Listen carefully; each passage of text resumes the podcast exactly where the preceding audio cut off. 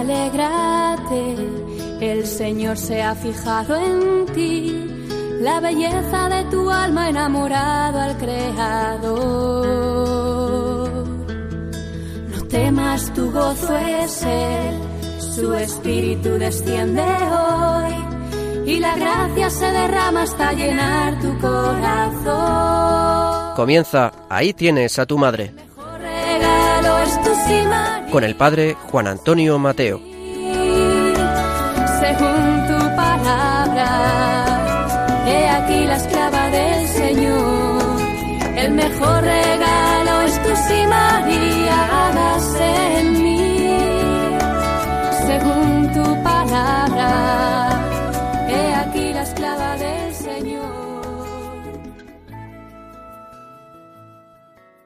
Muy queridos amigos y oyentes de este programa dedicado a la Virgen María, dedicado a fomentar y profundizar nuestra vivencia mariana de la fe cristiana.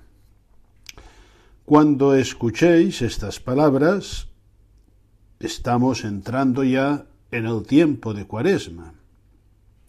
Y vamos a ver en esta primera parte del programa cómo podemos hacer con María, junto con María, este camino renovador de nuestra vida cristiana que nos conducirá a la Pascua. No hay duda que una afirmación fundamental de la fe cristiana sobre la Virgen María es la siguiente. La Virgen, como ninguna otra criatura, ha estado unida a Cristo y a la obra de Cristo. Recordad las palabras tantas veces citadas del santo pontífice Pablo VI, cuando en aquella solemne profesión de fe del pueblo de Dios nos recordaba que la Virgen María está indisolublemente unida a Cristo en los misterios de la encarnación y de la redención, es decir, en la totalidad de la persona y de la obra de Cristo.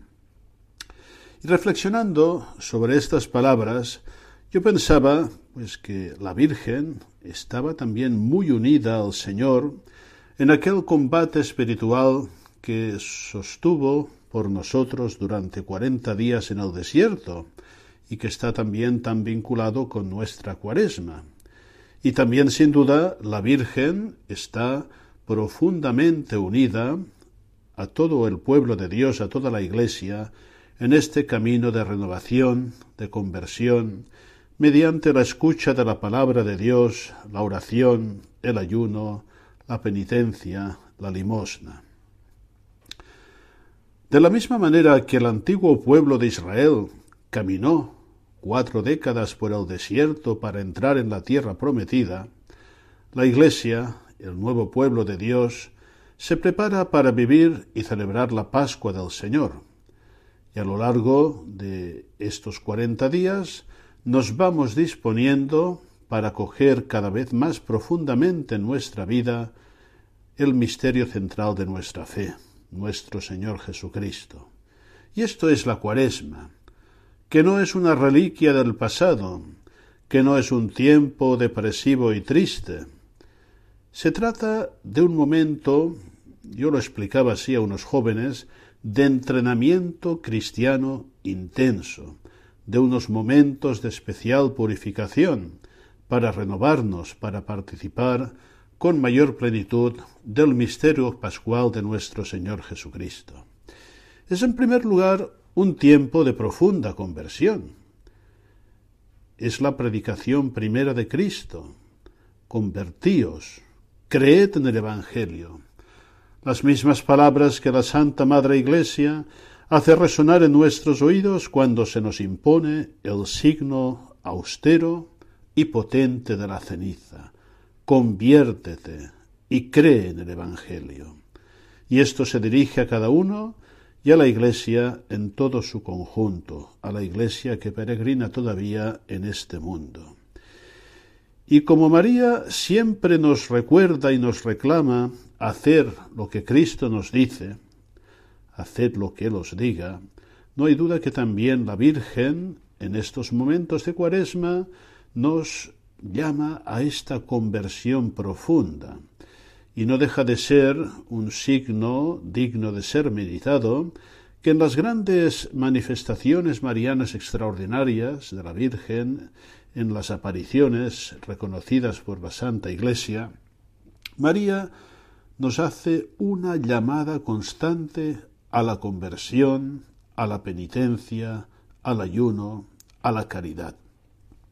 Pues bien, con María, durante este tiempo privilegiado, vamos a profundizar en nuestra conversión, en la renovación de nuestra vida cristiana. Vamos a intentar cooperar, ayudados por María, con la gracia divina, para ir dando muerte al hombre viejo y pecador que siempre actúa en nosotros. El Papa Francisco, en su mensaje para la cuaresma de este año 2019, nos ha recordado una vez más aquello que es obvio, la raíz de la división, de la desunión, de la disgregación y también la ruptura de la unidad interna se hará siempre en el pecado. Se trata de romper con el pecado que habita en nuestros corazones. Se trata de alejarnos de todo aquello que nos aparta de Dios y de su designio de salvación para nuestra felicidad y realización personal. Yo digo que en la cuaresma hemos de vivir extraordinariamente aquello que estamos llamados a vivir ordinariamente cada día de nuestra vida cristiana. De hecho, toda nuestra vida viene a ser como una gran cuaresma que nos conduce a la Pascua definitiva y eterna.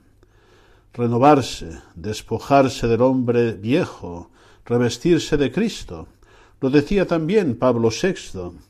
Solamente podemos llegar al reino de Dios a través de la metanoia, conversión, cambio de mentalidad, es decir, de aquel íntimo cambio de todo el hombre, de su manera de pensar, juzgar y actuar, impulsados por la santidad y el amor de Dios, tal como se nos ha manifestado este amor en Cristo.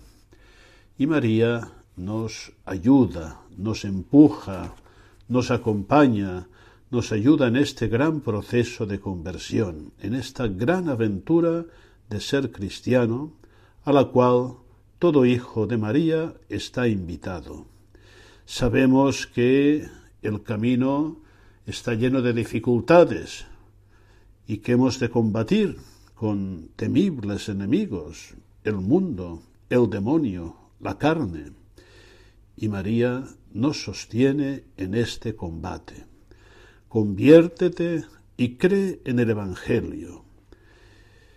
El proceso de conversión, de cambio de mentalidad, de cambio de vida, implica dejarse iluminar, orientar, tener criterios, tener luz, luz que encontramos en el Evangelio de nuestro Señor Jesucristo, que la Virgen María nos invita a conocer y a vivir. En este camino, María es modelo y compañera. Nos prepara para acoger plenamente a Cristo en la celebración del misterio pascual. ¿Cómo no podría estar presente la Virgen María en este itinerario tan importante de nuestra vida cristiana? De hecho, hemos sido entregados por nuestro Señor Jesucristo a esta acción maternal en todo el sentido y profundidad de la palabra de la Virgen María, cuando le dice al Señor desde la cruz, aquí tienes a tu hijo, y nos la regala como madre, aquí tienes a tu madre. Durante este tiempo de cuaresma es el mismo Señor quien nos señala a su madre, nos la propone como modelo perfecto de acogida de la palabra de Dios, porque ella es feliz, bienaventurada, porque acoge como nadie la palabra de Dios en su vida. Vamos pues a caminar en compañía de la Virgen María esta senda que nos conduce a Cristo. Y para ello la Virgen también nos impulsa, nos orienta a vivir aquellos caminos que la Iglesia nos propone. Durante este tiempo especial de purificación, contamos con una serie de medios concretos que la Iglesia nos propone y que debemos aprovechar porque nos ayudan a vivir este camino cuaresmal. En primer lugar, la oración, la vida de oración, condición imprescindible para nuestro encuentro con Dios. En la oración, el creyente ingresa en el diálogo íntimo con el Señor, deja que la gracia divina penetre su corazón y a semejanza de Santa María se abre a la acción del Espíritu, cooperando a ella con su respuesta libre y generosa. Vamos a dedicar este tiempo de cuaresma mucho espacio a la oración. Oración bien hecha, en el momento oportuno, con pausa, dejándonos acompañar por la Virgen María, eh, meditando, meditando especialmente los misterios del Santo Rosario y también aquel camino doloroso que María recorrió con Cristo, el Via Crucis, para nuestra salvación. Vamos a intensificar la escucha y la meditación atenta a la palabra de Dios. Este es un tema que la Virgen nos reclama continuamente en sus manifestaciones extraordinarias.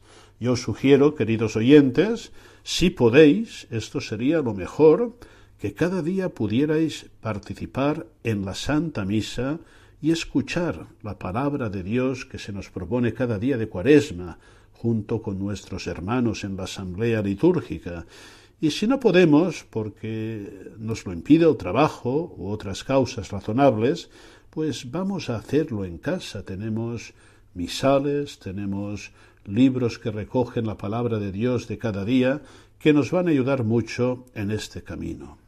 No olvidemos la mortificación y la renuncia en las circunstancias ordinarias de nuestra vida, pues son un, un medio concreto para vivir la cuaresma.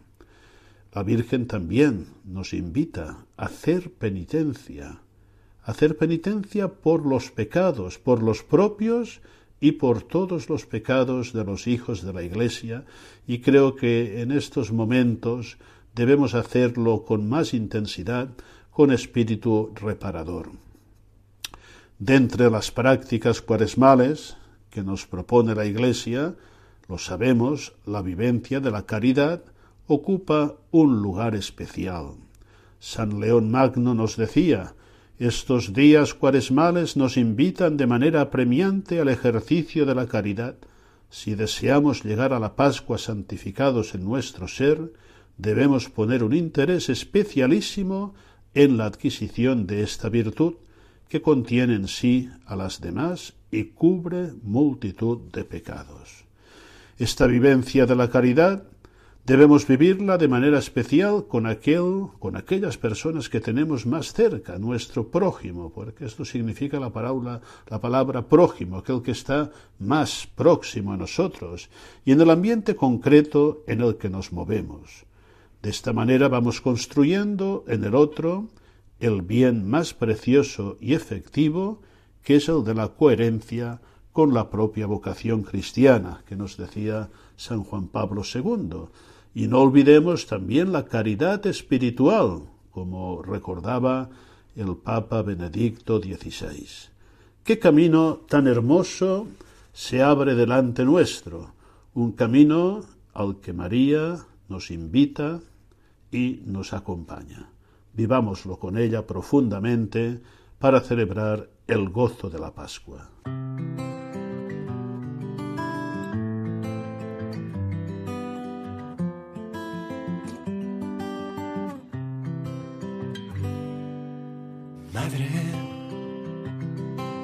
Todo el universo y el poder. Frente a una sola llaga de tu hijo, madre, que ven tus ojos cuando lloras junto a él. Cuando le besas todas las heridas, madre, quiero ver lo que tú ves. Madre, dónde fueron las palabras que escuché? ¿A dónde fue el calor de sus latidos, madre? ¿A dónde fue tu amado? Yo lo buscaré y lo pondré al abrigo de tus brazos, madre, donde Dios quiso nacer. Me celen tus brazos esta noche como ayer, bajo el frío y el misterio de Belén. Solo con su sangre volveremos a nacer, con la sangre de Jesús de Nazaret. Madre, yo bajaré temblando a Cristo de la cruz. Juntos de caricias, madre. Me asomaré al costado abierto de su amor y miraré los cielos nuevos donde adoran a tu Hijo vencedor.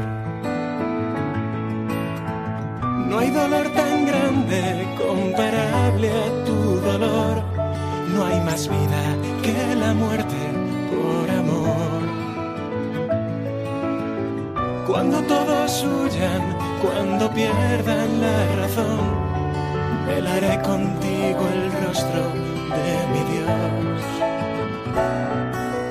Madre, átame fuerte con tus brazos a la cruz. No quiero más tesoro que sus clavos, madre. Quiero mirarte cuando no encuentre la luz recorrer contigo cada paso, madre, del camino de la cruz. Guárdame en tus brazos esta noche junto a Él. Venceremos a la muerte con la fe. Calmaremos juntos el deseo que escuché de sus labios que aún repiten, sed. De sus labios que aún me dicen, tengo sed.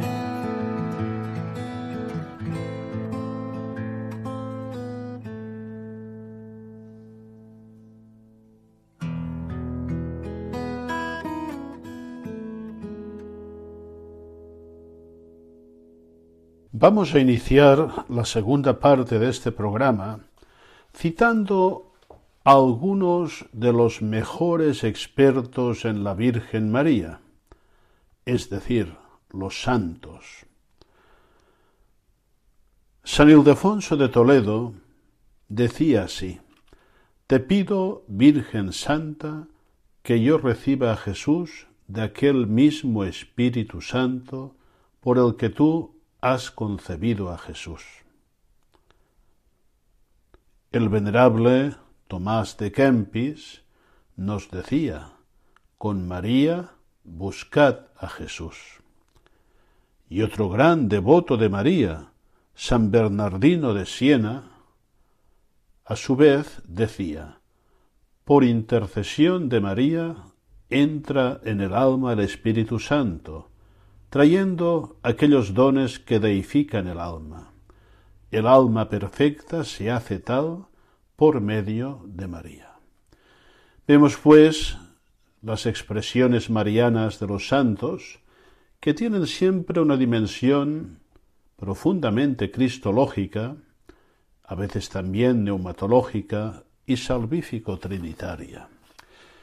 Digo esto para introducir el texto que vamos a escuchar, para estudiarlo, para meditarlo, del libro de Juan Esquerda Bifet, Espiritualidad Mariana de la Iglesia, donde hoy profundiza en esta dimensión trinitaria, cristológica y neumatológica de la devoción a María, de esta dimensión mariana de la fe cristiana. Vamos pues a escuchar con mucha atención este texto y, como siempre, os aconsejo que si os interesa el tema, si queréis conocerlo más a fondo, adquiráis este precioso libro publicado por Editorial Atenas, o bien volváis a escuchar en la web de la, de la Radio María eh, este post con el texto que ahora vamos a citar.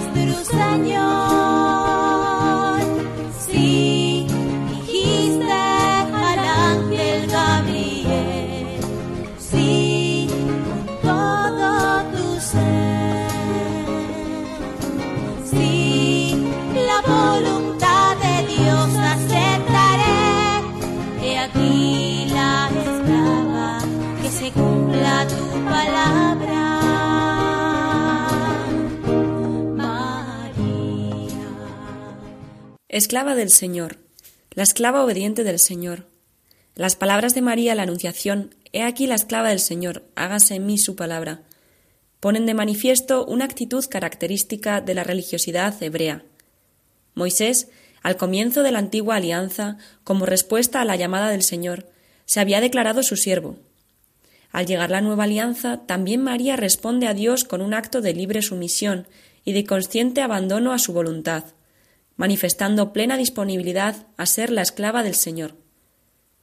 La expresión siervo de Dios se aplica en el Antiguo Testamento a todos los que son llamados a ejercer una misión en favor del pueblo elegido. Abraham, Isaac, Jacob, Josué, David, etc. Son siervos también los profetas y los sacerdotes, a quienes se encomienda la misión de formar al pueblo para el servicio fiel del Señor. El libro del profeta Isaías exalta en la docilidad del siervo sufriente un modelo de fidelidad a Dios con la esperanza de rescate por los pecados del mundo. También algunas mujeres brindan ejemplos de fidelidad, como la reina Esther, que antes de interceder por la salvación de los hebreos, dirige una oración a Dios, llamándose varias veces tu sierva. María, la llena de gracia, al proclamarse esclava del Señor, desea comprometerse a realizar personalmente de modo perfecto el servicio que Dios espera de todo su pueblo. Las palabras He aquí la esclava del Señor anuncian a aquel que dirá de sí mismo El Hijo del hombre no ha venido a ser servido, sino a servir y a dar su vida como rescate por muchos. Así, el Espíritu Santo realiza entre la Madre y el Hijo una armonía de disposiciones íntimas, que permitirá a María asumir plenamente su función materna con respecto a Jesús, acompañándolo en su misión de siervo. En la vida de Jesús, la voluntad de servir es constante y sorprendente. En efecto, como Hijo de Dios, hubiera podido con razón hacer lo que le sirvieran. Al atribuirse el título de Hijo del Hombre, a propósito del cual el libro de Daniel afirma todos los pueblos, naciones y lenguas le servirán. Hubiera podido exigir el dominio sobre los demás. Por el contrario, al rechazar la mentalidad de su tiempo manifestada mediante la aspiración de los discípulos a ocupar los primeros lugares, y mediante la protesta de Pedro durante el lavatorio de los pies, Jesús no quiere ser servido, sino que desea servir hasta el punto de entregar totalmente su vida en la obra de la redención.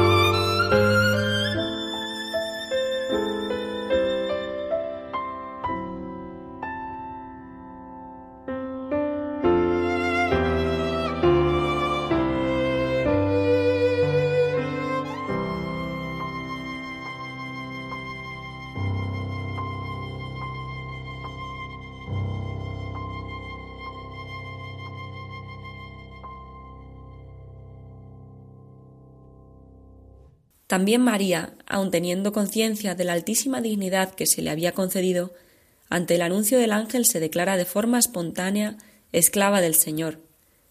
En este compromiso de servicio, ella incluye también su propósito de servir al prójimo, como lo demuestra la relación que guardan el episodio de la Anunciación y el de la Visitación. Cuando el ángel le informa de que Isabel espera el nacimiento de un hijo, María pone en camino y deprisa acude a Galilea para ayudar a su prima en los preparativos del nacimiento del niño, con plena disponibilidad. Así brinda a los cristianos de todos los tiempos un modelo sublime de servicio. Las palabras hágase en mí según tu palabra manifiestan en María que se declara esclava del Señor, una obediencia total a la voluntad de Dios. El optativo hágase que usa San Lucas no sólo expresa aceptación, sino también acogida convencida de proyecto divino, hecho propio con el compromiso de todos sus recursos personales. María, acogiendo plenamente la voluntad divina, anticipa y hace suya la voz de Cristo, que según la carta a los hebreos, al entrar en el mundo, dice sacrificio y oblación no quisiste, pero me has formado un cuerpo. Entonces dije, He aquí que vengo a hacer, oh Dios, tu voluntad. Además, la docilidad de María anuncia y prefigura la que manifestará Jesús durante su vida pública hasta el Calvario. Cristo dirá Mi alimento es hacer la voluntad del que me ha enviado y llevar a cabo su obra. En esta misma línea, María hace de la voluntad del Padre el principio inspirador de toda su vida, buscando en ella la fuerza necesaria para el cumplimiento de la misión que se le confió. Aunque era el momento de la Anunciación, María no conoce aún el sacrificio que caracterizará la misión de Cristo. La profecía de Simeón le hará vislumbrar el trágico destino de su Hijo. La Virgen se asociará a él con íntima participación. Con su obediencia plena a la voluntad de Dios, María está dispuesta a vivir todo lo que el amor divino tiene previsto para su vida, hasta la espada que atravesará su alma. Yo quiero seguir, caminando con tus mismos pasos, enseñándome a decir que sí. Sé que con tu ayuda llegaré hasta el fin. Tu vida sencilla fue signo de adoración. En cada detalle confía y tu confianza al mundo le prodigó. La gracia más grande que es nuestro Señor.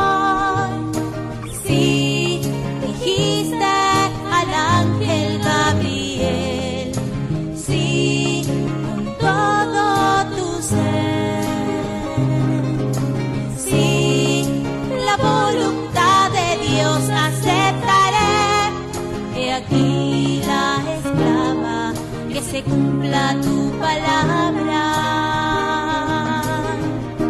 María, Madre mía, el ejemplo de tu vida yo quiero seguir,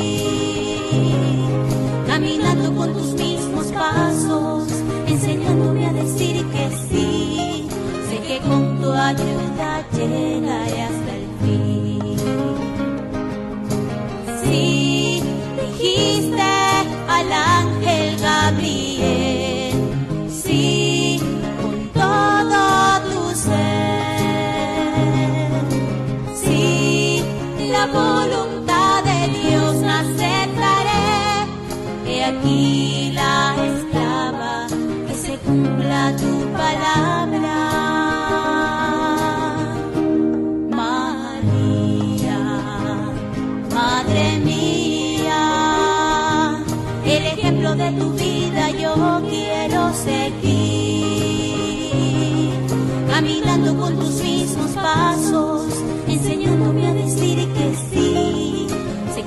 tu ayuda llegaré hasta el fin, que con tu ayuda llegaré hasta el fin.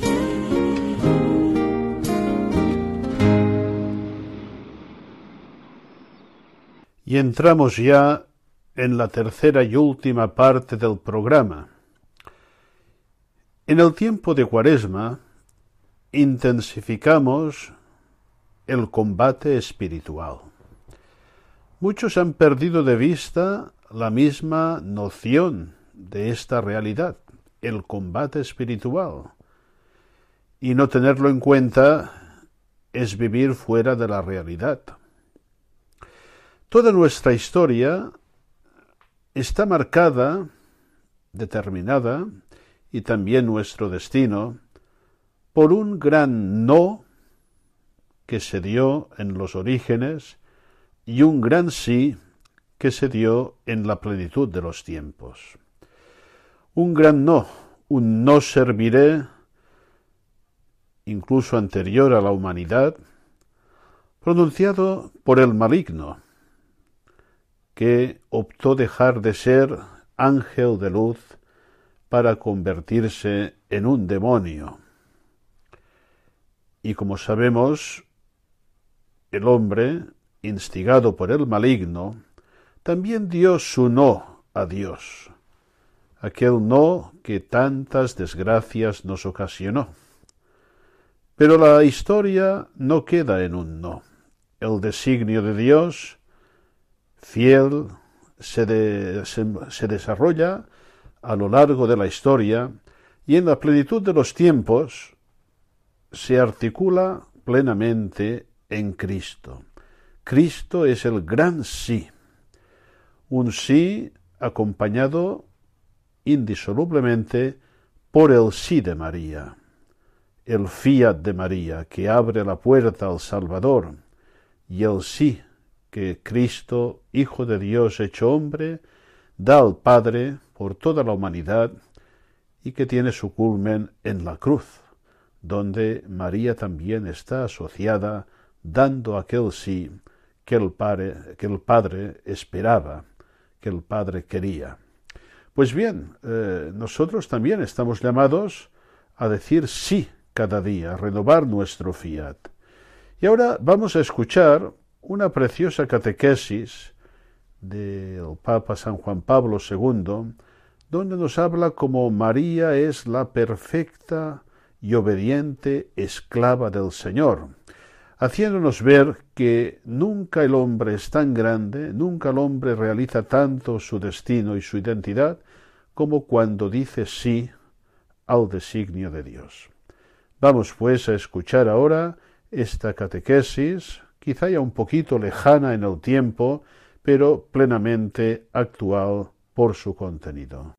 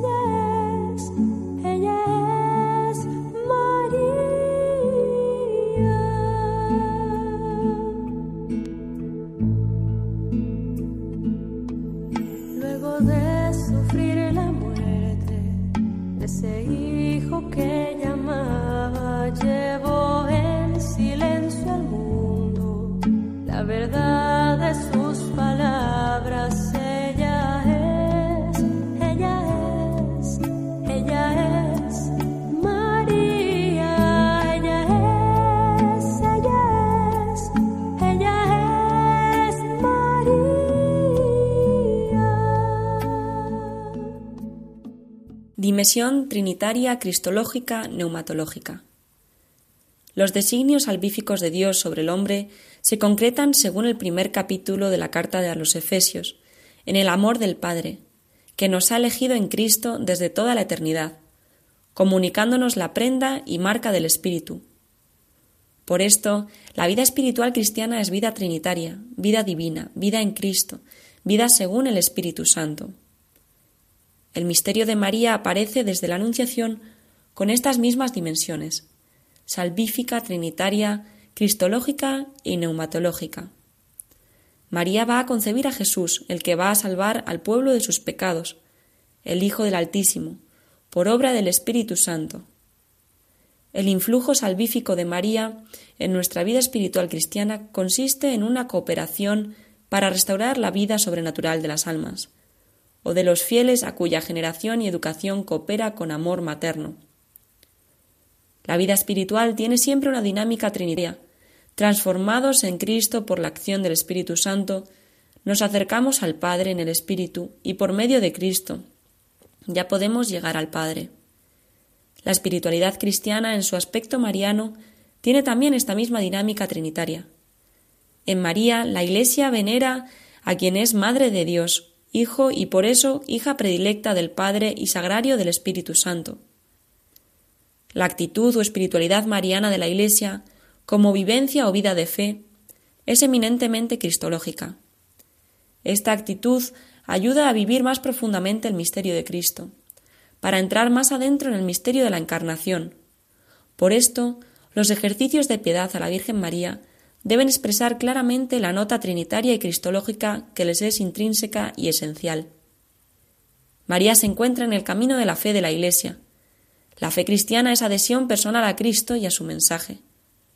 María es la primera discípula de su Hijo, como quien escucha la palabra de Dios y la pone en práctica. Ella es la mujer asociada esponsalmente a la hora de Cristo. Por esto mantuvo fielmente su unión con el Hijo hasta la cruz, asociándose con entrañas de madre a su sacrificio. Consecuentemente, en la Virgen María todo es referido a Cristo y todo depende de Él. Este aspecto cristológico de la espiritualidad mariana merece un puesto de particular relieve, de manera que las expresiones de piedad reflejen el plan de Dios. María, respecto a Cristo, es madre, discípula, asociada, esposa, siempre según los designios salvíficos de Dios, comunicados por Cristo en el Espíritu, anunciados y vividos por la Iglesia. La cooperación mariana respecto a nuestra vida espiritual es siempre de dependencia respecto a Cristo. La dimensión cristológica se convierte de nuevo en dimensión salvífica y trinitaria, puesto que María, por su íntima participación en la historia de la salvación, reúne en sí y refleja en cierto modo las supremas verdades de la fe. Cuando es anunciada y venerada, atrae a los creyentes a su Hijo, a un sacrificio y al amor del Padre. Respecto a la dimensión neumatológica de la espiritualidad mariana, hay que recordar que María es templo del Espíritu, siempre en disponibilidad perfecta a la acción del Espíritu Santo. Desde el comienzo del segundo milenio, en tiempos de San Francisco, se ha aplicado a María el título de esposa del Espíritu Santo, en el sentido de haber concebido por obra suya. La vida espiritual cristiana, en su faceta mariana, incluye, pues, estos aspectos de fidelidad, generosidad, relación, apertura, sintonía respecto al Espíritu Santo, tomando a María como modelo y ayuda. Ella es la gloria, la expresión más acabada del Espíritu Santo, según dice San Juan Damasceno.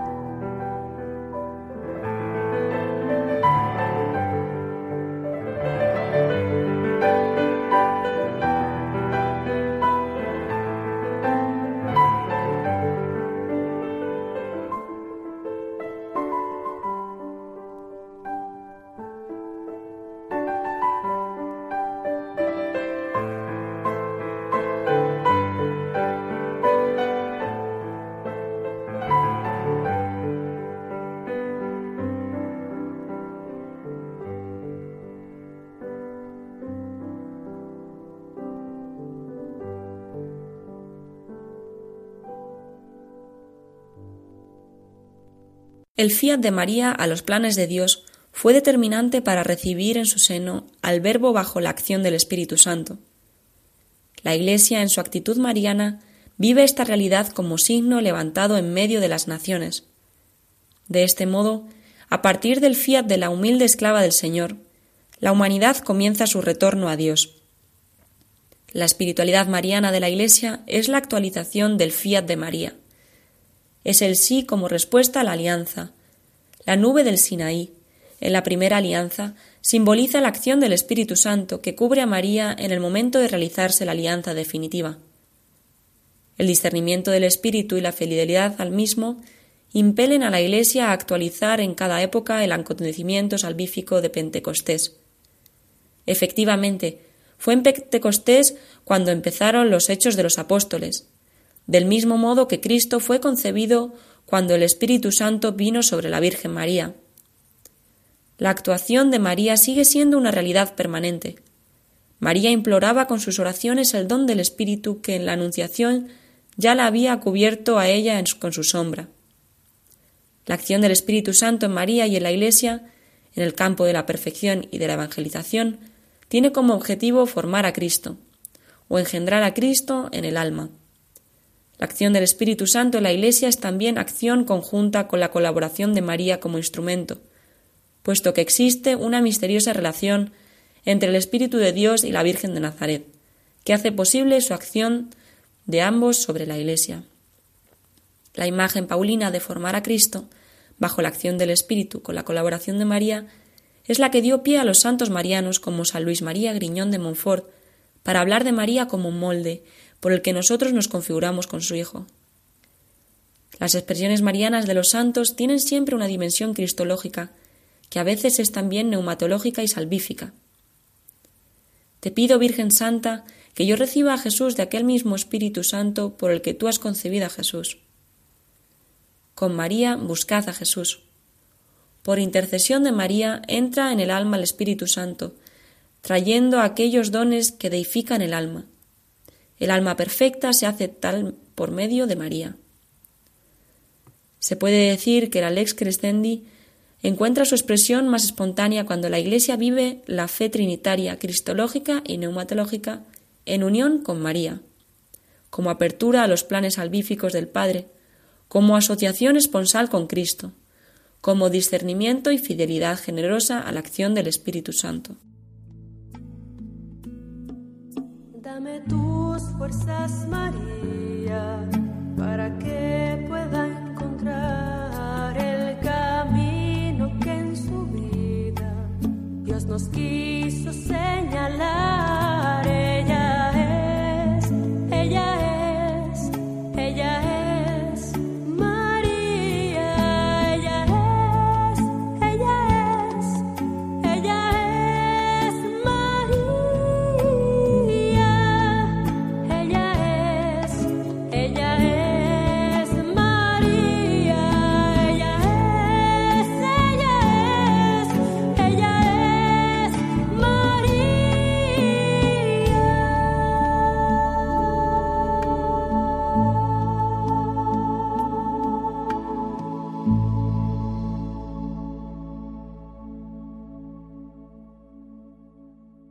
Llega ya el momento, queridos oyentes, de despedirnos por este programa.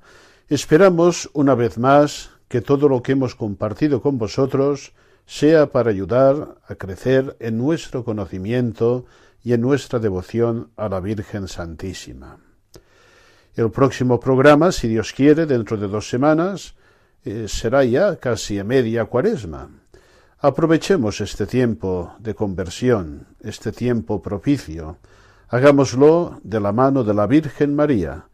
Es la alegría más grande que podemos darle, dejarnos llevar dócilmente por su solicitud maternal para crecer cada día más en Cristo, para que el Señor crezca cada día más en nosotros y así la Madre vea en nosotros a su propio Hijo.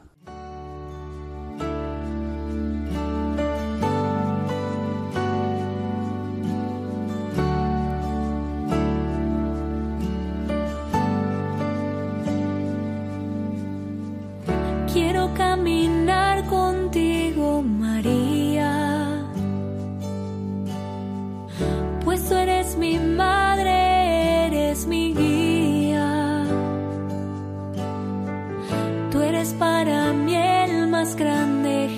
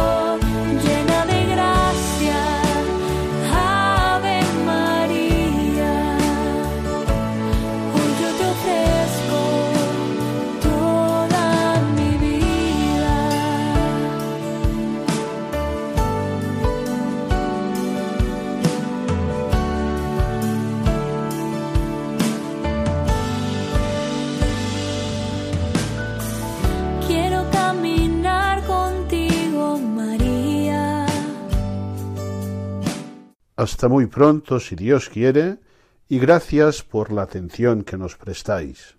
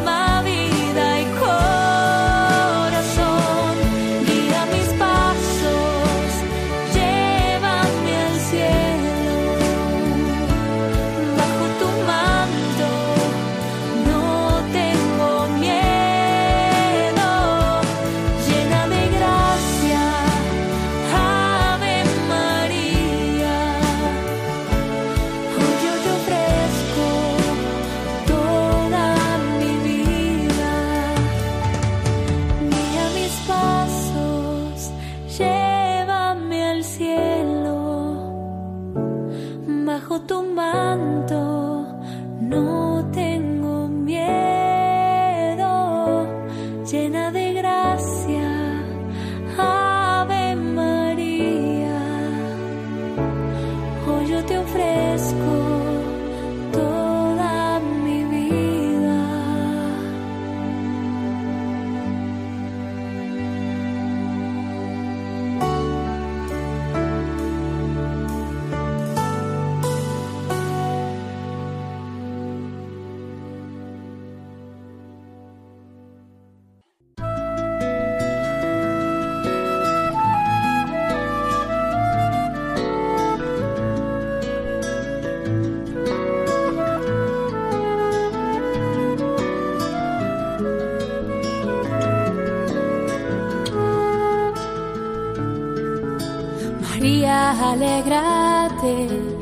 el Señor se ha fijado en ti, la belleza de tu alma enamorado al Creador.